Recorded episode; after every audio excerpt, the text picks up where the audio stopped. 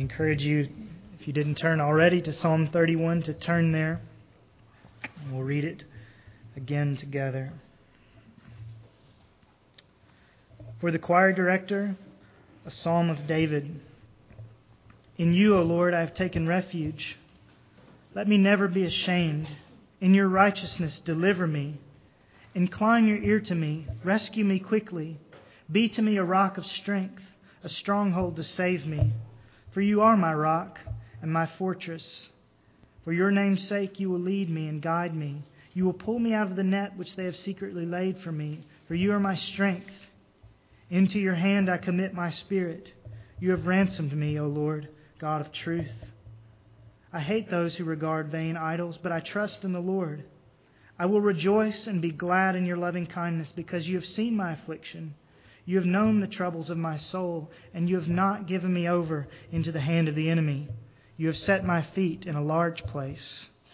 Be gracious to me, O Lord, for I am in distress. My eye is wasted away from grief my soul and my body also. For my life is spent with sorrow, and my years with sighing.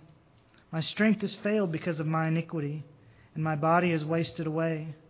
Because of all my adversaries, I have become a reproach, especially to my neighbors, and an object of dread to my acquaintances. Those who see me in the street flee from me. I am forgotten as a dead man, out of mind. I am like a broken vessel. For I have heard the slander of many. Terror is on every side. While they took counsel together against me, they schemed to take away my life. But as for me, I trust in you, O Lord. I say, You are my God. My times are in your hand. Deliver me from the hand of my enemies and from those who persecute me. Make your face to shine upon your servant. Save me in your loving kindness. Let me not be put to shame, O Lord, for I call upon you.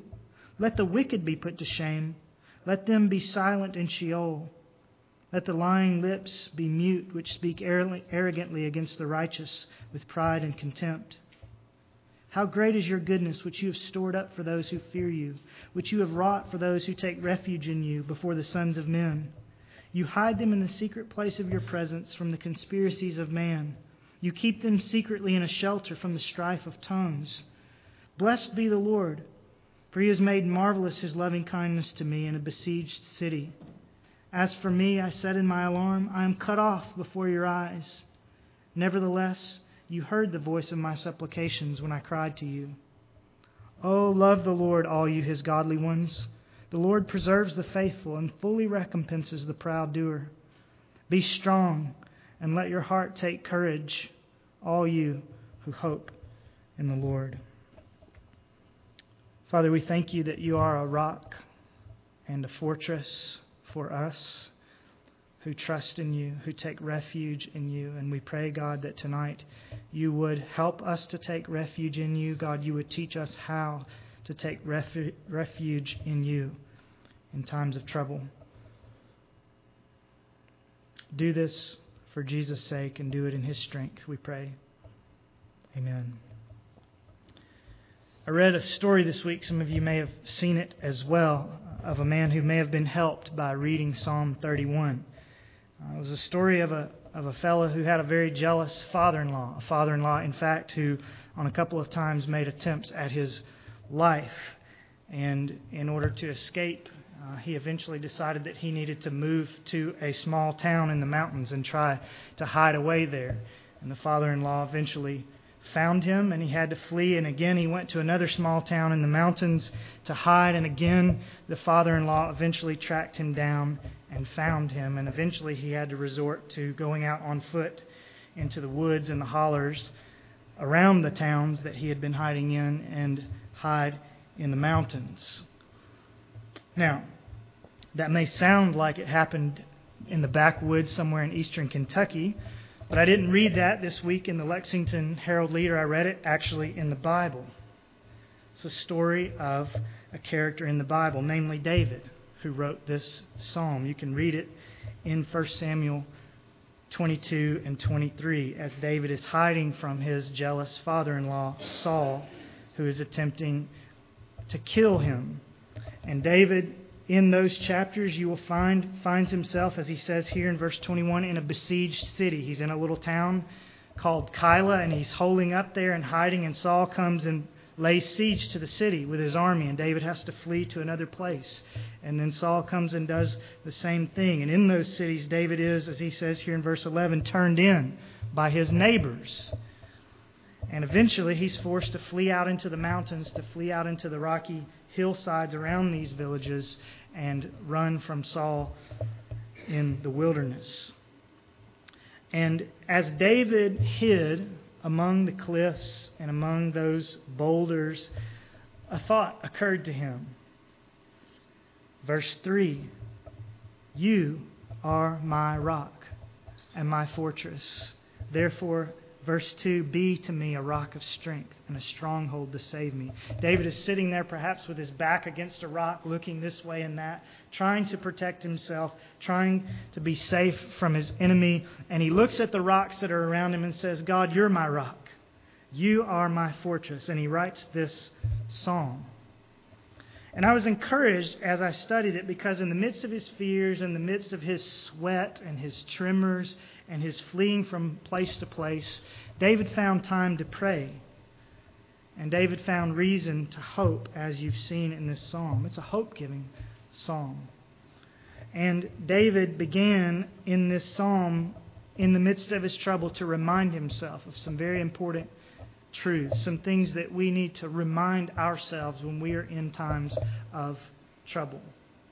And the thought also occurred to me if David can be under more pressure than most of us have ever felt in our lives, if he can be fleeing for his very life, at times having spears thrown at him, having an entire army pursuing him, a single man, if David, in that kind of difficulty, can pray and have hope in the Lord and find peace in the Lord, then we can too. We really can. Whether it's the death of a loved one, or pain that won't quit, or when the family is splintered, or when our kids are breaking our hearts, when there's loneliness that just won't go away, when the job is gone, when the schedule is overwhelming us, when sickness sets in, whatever it is that brings us to the depths of despair, if David can pause to pray and hope and gain peace, then we can as well. And I simply want to look at this psalm and try to ask how did David do it? How did David respond in times of trouble? And I think you'll see that what he basically does is remind himself of some things. He brings up a whole series of reminders in this psalm. In other words, these are things that won't be new to many of you, and they certainly weren't new to David. But he paused and he said, Let's have some times of reminder. And I think we need to pause tonight and do the same. And so I noted five of them five things to do, five reminders in times of trouble. Number one is this when you're in trouble, when you're in difficulty, remind yourself of God's power. Remind yourself of God's power. That's what David's doing in the first four verses of this psalm, isn't he? And we see there right in the beginning, he starts to pray already. But in the midst of those prayers that he's praying to the Lord, he's reminding himself of what God is like. He's reminding himself of God's power. And he does it through a couple of interesting metaphors. Verse 3 You are my rock and my fortress. And then he sums them up both in verse 4 when he says, You are my strength. But he calls God a rock and a fortress. And I want you to think for just a moment about both of those metaphors. If you were to go back and read 1 Samuel chapters 22 and 23, read the story of David being pursued by Saul, you would find that eventually they got to a place where David had fled from one city to the other and from that city out into the wilderness, and Saul is pursuing him. And the Bible says that David was on one side of a mountain and Saul was on the other. And so it's kind of like this. As Saul would come around, David would, I guess, have scouts out, and he would work around so that this mountain constantly stayed between them. And Saul could not locate David or get to David. That's what's happening. And what's happening in Psalm 31 is that David is apparently looking up at that mountain and pondering God and saying, That's what God is like. God is a rock. If Saul is going to get through me, get to me, he's going to have to go through that rock. And more than that, if Saul is going to get to me, he's going to have to go through my God. It's not just this mountain that's in between Saul and I, it's God Himself, who is my rock, who is my defender, who is between me and my enemies. That's what he's thinking here in this psalm when he calls God his rock. If God wants, or if Saul wants to get through me, he has to come through God.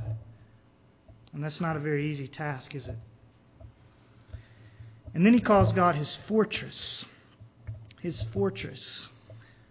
Don't know exactly why he's thinking, thinking of a fortress here. Perhaps there was a fortress there in the wilderness that he could see. Perhaps he was just thinking of one he had stayed in before. But you can picture a fortress in your mind, maybe with a moat around the outside of it so that it can't be accessed on foot. Fortresses always have high, thick walls that can't be climbed easily and can't be knocked over easily. Often they're on top of a hill so that even the approach to them makes it easy for the archers to pick you off before you ever get to the walls. Fortresses are built so that if you're in the fortress, really all you have to do is hole up inside and trust the fortifications. There's not a lot of fighting that goes on when you're inside of a fortress. You're just trusting the fortifications that are all around you. And David says, That's what God is like. When I'm in difficulty, God will protect me. I will hole up with him, and he will do the rest. I will trust in the fortifications, and I won't have to fight this battle myself at all. And in reminding himself of these things, that God is a rock between him and his enemies, that God is a fortress that protects him so that he doesn't have to fight the battle himself, you can see in the end of verse 3 and in verse 4 that he is already gaining confidence. He is already beginning to praise the Lord for deliverance that he knows will come. And you will do the same if you talk to yourself like David talks to himself. If you remind yourself of the power of God. If you forget how powerful God is, then when difficulties come at you, it's really easy to say, This is going to ruin us. We'll never be able to make it through this. I'll never survive. I'll never be the same. But if you remember that God is a rock and a fortress, you'll gain confidence. And maybe you can use these exact metaphors yourself. Maybe you can remember rock and fortress and what they mean, and that's what God is like. Maybe you find your own metaphors. You read in Isaiah that when we pass through the waters, God will be with us so that they won't overflow us. And you picture God as a dam that is unbreakable, keeping back the waters from flowing over you and destroying you. Maybe you picture God as a savvy guide who knows all the places in the forest that you're in and can get you out safely. Whatever it is, make sure it's a biblical picture of God, that it honors Him and is right. But remind yourself that God is stronger than the difficulties, that God is bigger than that person, that He's greater than that pain, that He's bigger and more powerful than that situation. And don't just use metaphors, but use the stories of old. If you read the rest of the story of David, you'll find that God did deliver him. That it wasn't just a metaphor in David's head that said God was strong, but that God proved himself strong. And you can remind yourself of God protecting the Israelites as they went through the Red Sea and then crushing their enemies. Or you can remind yourself how in the days of Hezekiah, they were holed up in the city, and the people were besieging them and trying to starve them out, the Assyrians. And the angel of the Lord came, and in one night, 185,000 Assyrians were wiped out, thrown to the ground. You can remind yourself of how Jesus calmed the storm. You can do what the Epps did in that letter I read to you a few moments ago. They're facing a great difficulty that only a few of us in this room can understand the loss of perhaps two children in the womb. And instead of just saying, Well, I hope it'll be okay, they're reminding themselves of God's power. Do you remember? They're reminding themselves of the story of Jairus, who came to Jesus and said, My daughter is sick. And while they were on the way, someone came and said, She's dead. Don't bother Jesus anymore. And Jesus said, Don't be afraid, just believe. And he came and he raised the girl to life. And instead of just sitting and saying, I hope everything's going to be okay, they are reminding themselves of the power of Jesus to raise people even from the dead, and they're gaining strength. And whether or not God does what they hope or whether or not God sustains them in some other way, they are not going to be toppled over because they are reminding themselves of God's power. And when you're in difficulty, whatever your difficulty may be, tonight. You just picture in your mind what it is that's bothering you, what it is that seems like it's pushing on you and threatening to knock you down. If you would remind yourself concretely of God's power, you would gain confidence, like David and like the Epps. Now, secondly, what do we do in times of trouble? We remind ourselves not only of God's power, but secondly, of God's provision. Of God's provision. Now, that's similar to the last point. You may say it sounds almost exactly the same. But I want you to notice in verses 5 through 8, and then again in verses 19 through 22, that David is reminding himself of God's power again, yes. But this time he's doing it more personally. And this time he's doing it in the past tense. In other words, instead of just saying, God, you're powerful, you're like a rock, you're like a fortress, now David is saying, God, you're powerful, and I remember how you've shown yourself powerful specifically for me. I can remember in my past how you have helped me, how you have been my provider. So he's reminding himself now specifically of God's provision for him in his own individual life. And you'll see that if you look at these verses praising God for protection and provision in the past. In verse 7 there, he praises God for having rescued him in the past from an enemy. You notice that? He says, I will rejoice and be glad in your loving kindness because you have, past tense, seen my affliction. You have known the troubles of my soul, and you have not given me into the hand of the enemy. He doesn't tell us exactly what he's thinking of, but he knew what he was thinking of, and God knew what he was thinking of. Maybe he was remembering previous times when Saul had tried to kill him, when Saul threw his spear at his head and God protected him and allowed him to escape. But whatever David's thinking of, it's past tense and it's personal. And he's saying, God, I know you're powerful, and I also know you're powerful in my individual life. I've seen you do it before. And then he does the same thing again down in verse 21. Blessed be the Lord, for he has made marvelous his loving kindness to me in a besieged city. Remember, I told you he went to one city and the other. And the first city he went to was a city called Keilah, and Saul came and surrounded the city. And God protected David even when the city was being besieged. He's remembering what God's already done for him and gaining strength for what God will do for him in the future. And then, even in verse 8, at the very end of the verse, you have set my feet in a large place. I think right now he's probably up against the mountain and he's realizing, wow, I was in a little city where there was almost nowhere to escape, but now I'm out here in the wilderness. You've put me in a large place. Saul's on the other side of the mountain and we can get away. God, you've already worked in the past.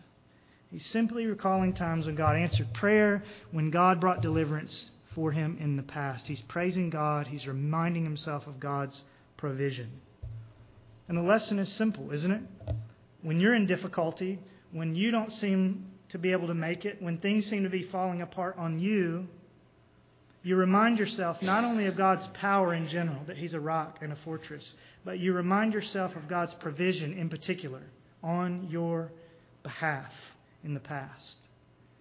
Can you recall, even now, from your past, times where God brought specific deliverance to you?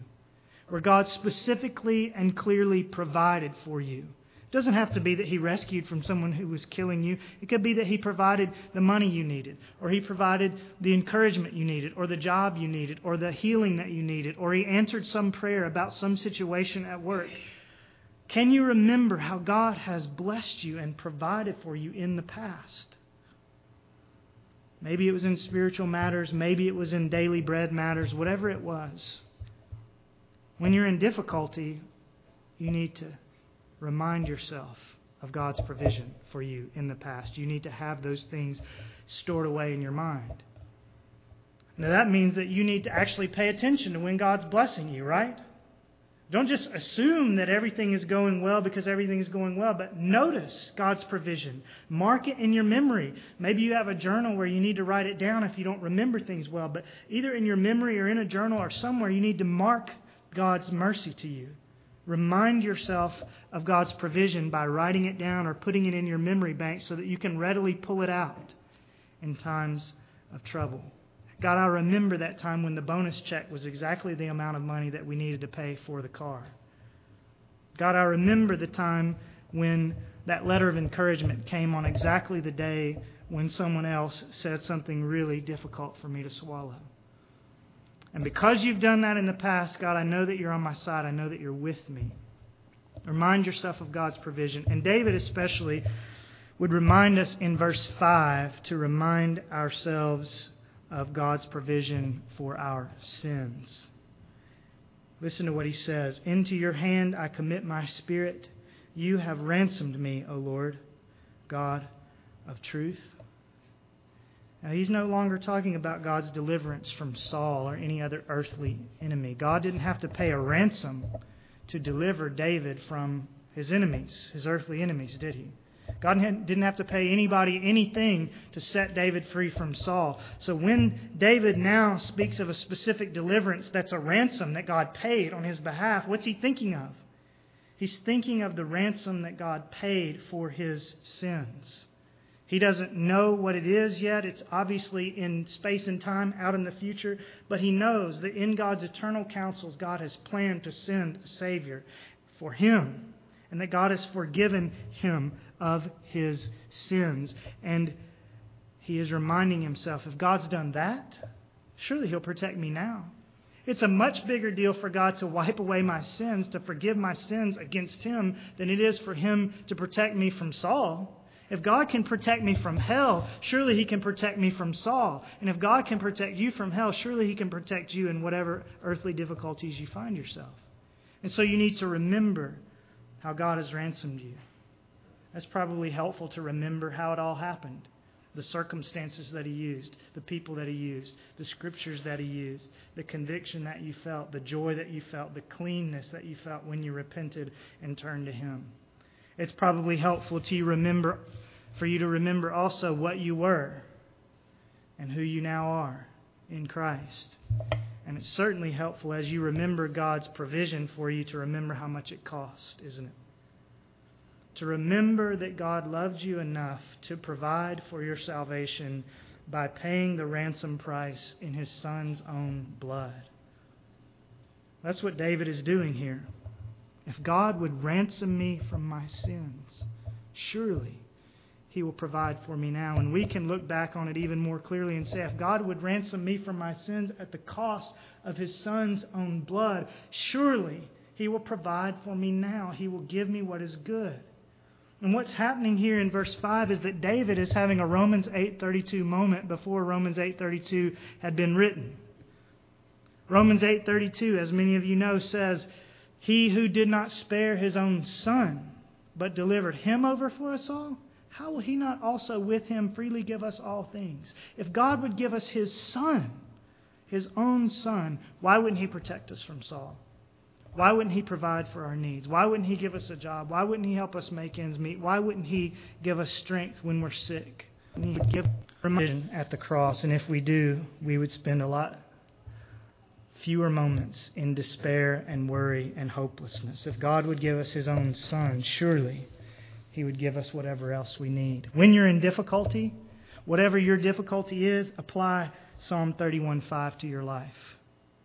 Say to God, God, into your hands I commit my spirit, knowing that you've already ransomed me, knowing what that cost, knowing that you love me having proof that you love me, into your hands I commit my spirit. I trust you. You're going to take care of me. Now, just notice a couple of other things before we leave this point. First, I want you to notice that Jesus quoted Psalm 31:5 when he breathed his last on the cross. Luke 23:46. Jesus breathed his last as he cried, "Into your hands I commit my spirit." And I think what must have been happening there is that Jesus must have been rehearsing Psalm 31 in his mind. He must have been saying the same kinds of things to God that David was saying in the midst of his difficulty. He must have been reminding himself of God's provision. You need to notice that the next time you read the account of Jesus' death, that when he says, Into your hands I commit my spirit, he's quoting Psalm 31 and he's saying just what David is saying God, you've always taken care of me before. You've provided everything I've needed. And so even now I trust you. The Son of God is saying that to his Father. And if Jesus needed to remind himself that God had provided for him so that he could trust him even in death, then surely you and I need to remind ourselves of God's provision in our own lives. And the other thing I want to notice in passing here is that David returns to this particular reminder twice in the psalm. I'm going to give you five reminders tonight. And of the other four that we mentioned, David only gives them each once. But this particular reminder, where he is reminding himself of what God's done for him in the past, he does it in verses 5 through 8. And then he goes on to other things. And then he comes back again in verses 19 through 22 and says, Let me remind myself again what God has done for me in my life. And the only explanation I have for that is that David must have thought this was doubly helpful and doubly important. He says to himself, David, remember how God has delivered you. Remember all that he's done for you in the past. Let me say it again. David, remember all that God has done for you in the past. He must have said it twice to himself because it was doubly helpful. And if it was doubly helpful for David, it probably will be for us as well. This might be the most important thing you can do in times of difficulty. There are other things. We mentioned one, we're going to mention a few others. But perhaps the most important thing when you're in difficulty is to look back on your life and see how God has been gracious to you. See how God has blessed you. If you're His child, see how He has provided for you. Particularly if you're His child, see how He's provided for you at the cross. Remind yourself of Romans 8:32. So remind yourself of God's power in general, and secondly, remind yourself of God's provision specifically on your behalf. Thirdly, what do we do in times of trouble? We remind God of our problems. We remind God of our problems. That's what David is doing in the next few verses, verses 9 through 13. Just scan through and notice a few things. He says in verse 9, My eye is wasted away from grief, and my body also. Verse 11, I've become a reproach, especially to my neighbors. Verse 13, I've heard the slander of many. They scheme to take away my life. What's he doing there? He's rehearsing his troubles, isn't he? He's reminding God of his problems. And in times of trouble, I think David's example teaches us it's right, it's okay, it's good for us to do the same. It's okay and it's right and it's good to remind God of your problems. Not because he doesn't already know them all, and not because he's tempted to forget what's happening in your life. But it's good to remind God of your difficulties simply because he delights when you come to him and admit your need for help and admit that He is the only one who can help you and trust Him as your Father.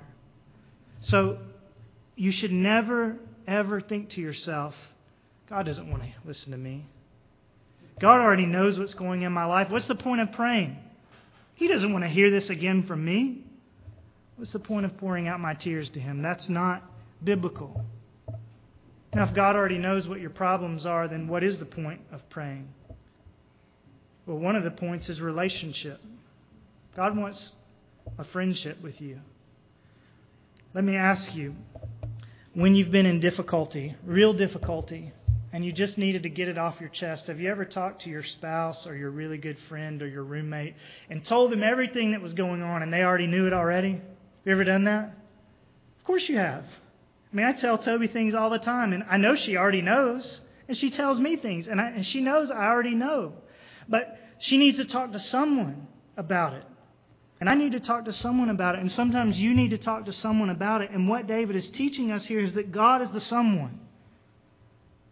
It's not wrong to talk to your wife or your husband or your friend or your roommate or your pastor. But sometimes you just have to go to God with your problems and tell Him exactly all that's wrong. It doesn't mean that you're allowed to murmur it doesn't mean that you go to him and you complain. It doesn't mean that you accuse him and say, Why are you letting this happen? It doesn't mean that you question God. But you do go to God and remind him of your troubles. And God is all ears to the cries of his saints. So, what's the struggle in your life? It may be a little thing right now, it may be a great big thing that seems impossible, but what's the struggle in your life? Let me ask you have you laid it all on the table before God yet? Or have you been assuming, well, he just knows and it would be pointless for me to go and tell him again? He doesn't want to hear all this. Have you laid it on the table before God like David does here? And if not, would you not? Tonight, go home and lay it on the table before God and say, God, this is it. This is everything that I can see that's wrong. And I can't fix it, and I need you to fix it. Let me say this too from these verses. Never discount the role, whether it be a small role or a large role. Never discount the role of your own sins in your troubles. Notice what David says in verse 10 My life is spent with sorrow, and my years with sighing. My strength has failed because of my iniquity, and my body has wasted away. Hear that well.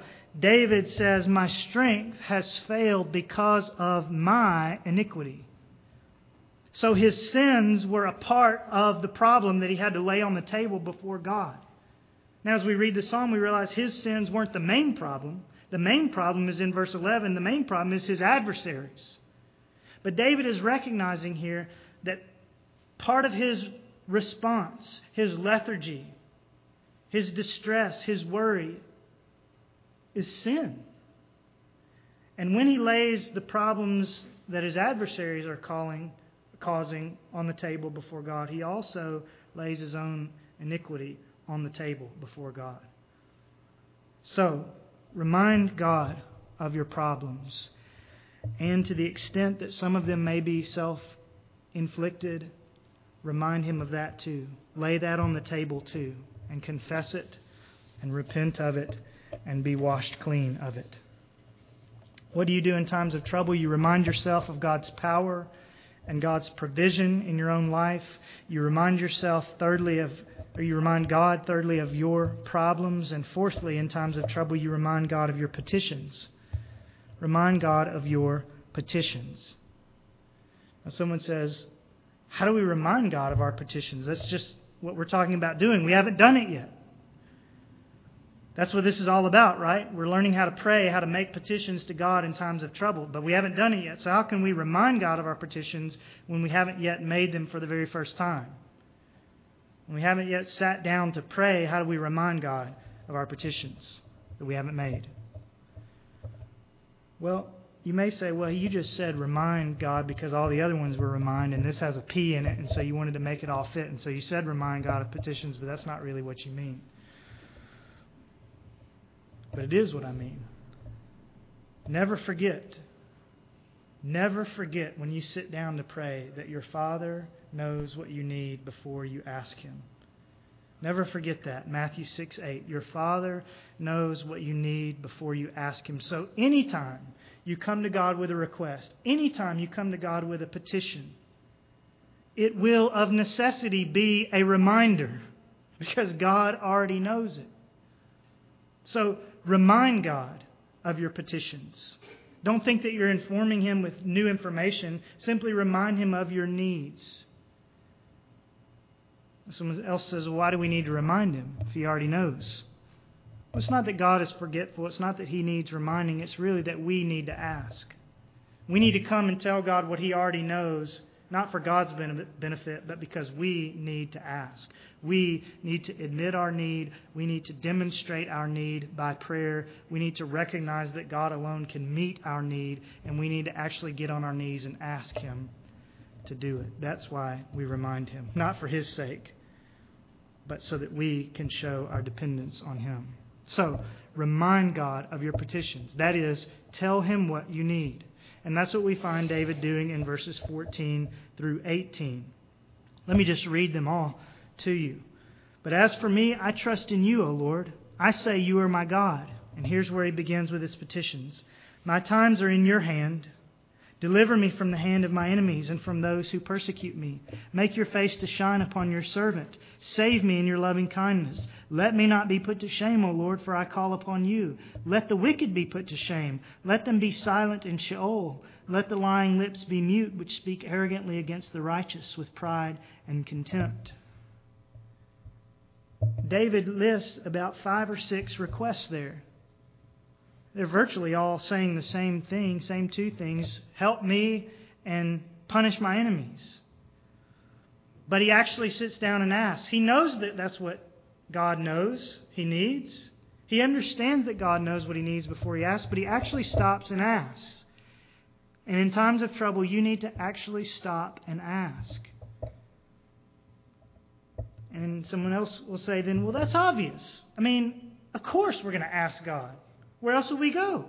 I mean, I may forget all these other things that you're talking about tonight, but at least I'll remember to ask God for help. Really? How often have you and I gotten on our knees to pray, and instead of praying, we ended up brainstorming? Or instead of praying, we ended up worrying as we rehashed all the problems and never actually got down to asking? How many times? I've done it lots of times. Lots of my prayer is really either worrying or brainstorming. And I never actually really ask God. And then how about all the times where we go straight to the brainstorming or straight to the worrying and never even get on your knees in the first place? It's not a given. Don't just assume that this fourth point that you have it down pat. You have to actually make yourself stop and pray. Don't just ask others to pray. Don't just talk about praying. Don't just think about praying. Don't just kneel down and act like you're praying. Actually stop and pray. Now, your prayers may not be profound. You may not know lots of specific things to ask for. In fact, if you read David's prayers here, they're not very profound. God, help me. Let me say it another way God, help me. Let me say it in a third different way God, help me. And God, destroy my enemies. Not very profound and not a whole lot that he asks for as far as a numerical list. Your prayers don't have to be profound, but they do need to be pronounced. They need to be verbalized. You can say just a few words and get to God, or you can say no words and have lots of wonderful thoughts and never ask for His help. So, what's your problem again? What's the thing you're dealing with? Have you stopped and ask God to help you? Really stopped and asked God? Remind God of your petitions. Present your request to God, Paul says in Philippians 4 6. So, what do we do in times of trouble? Remind ourselves of God's power, remind ourselves of God's provision, remind God of our problems, remind God of our petitions, and then finally, we need to remind others to trust the Lord. Remind others to trust the Lord. Isn't it interesting how David concludes this psalm in verses 23 and 24? Oh, love the Lord, all you his godly ones. The Lord preserves the faithful and fully recompenses the proud doer. Be strong and let your heart take courage, all you who hope in the Lord. For 22 verses, David has been engaged in private prayer. It's just him and God. 22 verses. And now, all of a sudden, instead of private prayer, he's engaged in public preaching. Just for two verses. But he shifts his focus. He shifts his focus from you, O Lord, to all you who hope in the Lord. Why does he do that? Why does he shift his focus in these last two verses?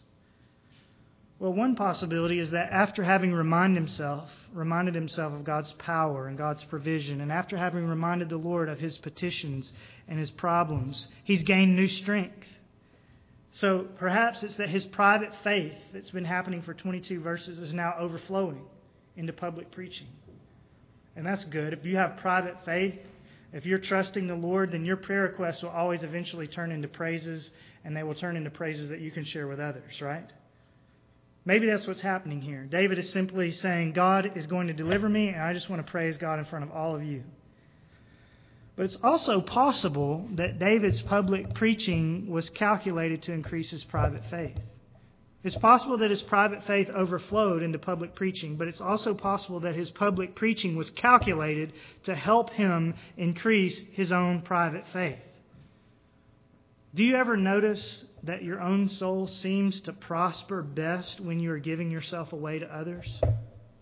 Is that true of you? If you've given yourself away enough to others, you will notice your soul does best when you're giving yourself away to others for Christ's sake. And isn't it also true that when you teach something or encourage another, the lesson that you taught or the encouragement that you gave is often stamped much more indelibly on your own soul than it would have been if you just studied it on your own. That's true. When you encourage another, the lesson of encouragement stays with you longer than it would if you just meditated on it yourself. And so, I know it's possible to be a phony. I know it's possible to tell others things and to encourage others even though you don't believe or don't apply them yourselves. But I don't think that's what David is doing here. I think David might just be stopping in the middle of his prayer to God, ending his prayer to God, and getting up to encourage others, both for their sakes and for his own sake. I think he might just be encouraging others because he knows as he encourages others to trust the Lord, it will help him trust the Lord. So he says, I will pray for, I will encourage, I will minister to other people. And as I do, my own soul will gain new strength. I will start to believe more deeply that which I'm encouraging others to believe. And that will be true of you.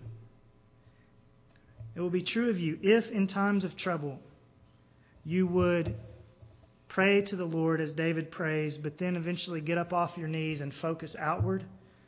You would be greatly helped. So, whatever your struggle is this evening, great or small, do those four things. Remind yourself of God's power and provision. Remind God of your problems and your petitions. But then don't stay on your knees forever. Don't stay on the floor forever. Don't remain in introspection forever.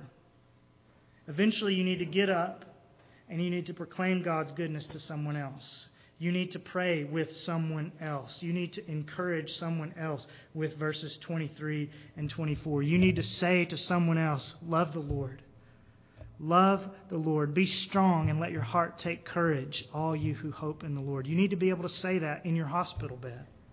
You need to be able to say that when you are the one standing by the casket receiving everyone else's hugs. You will benefit greatly from being the mouthpiece to encourage others as well.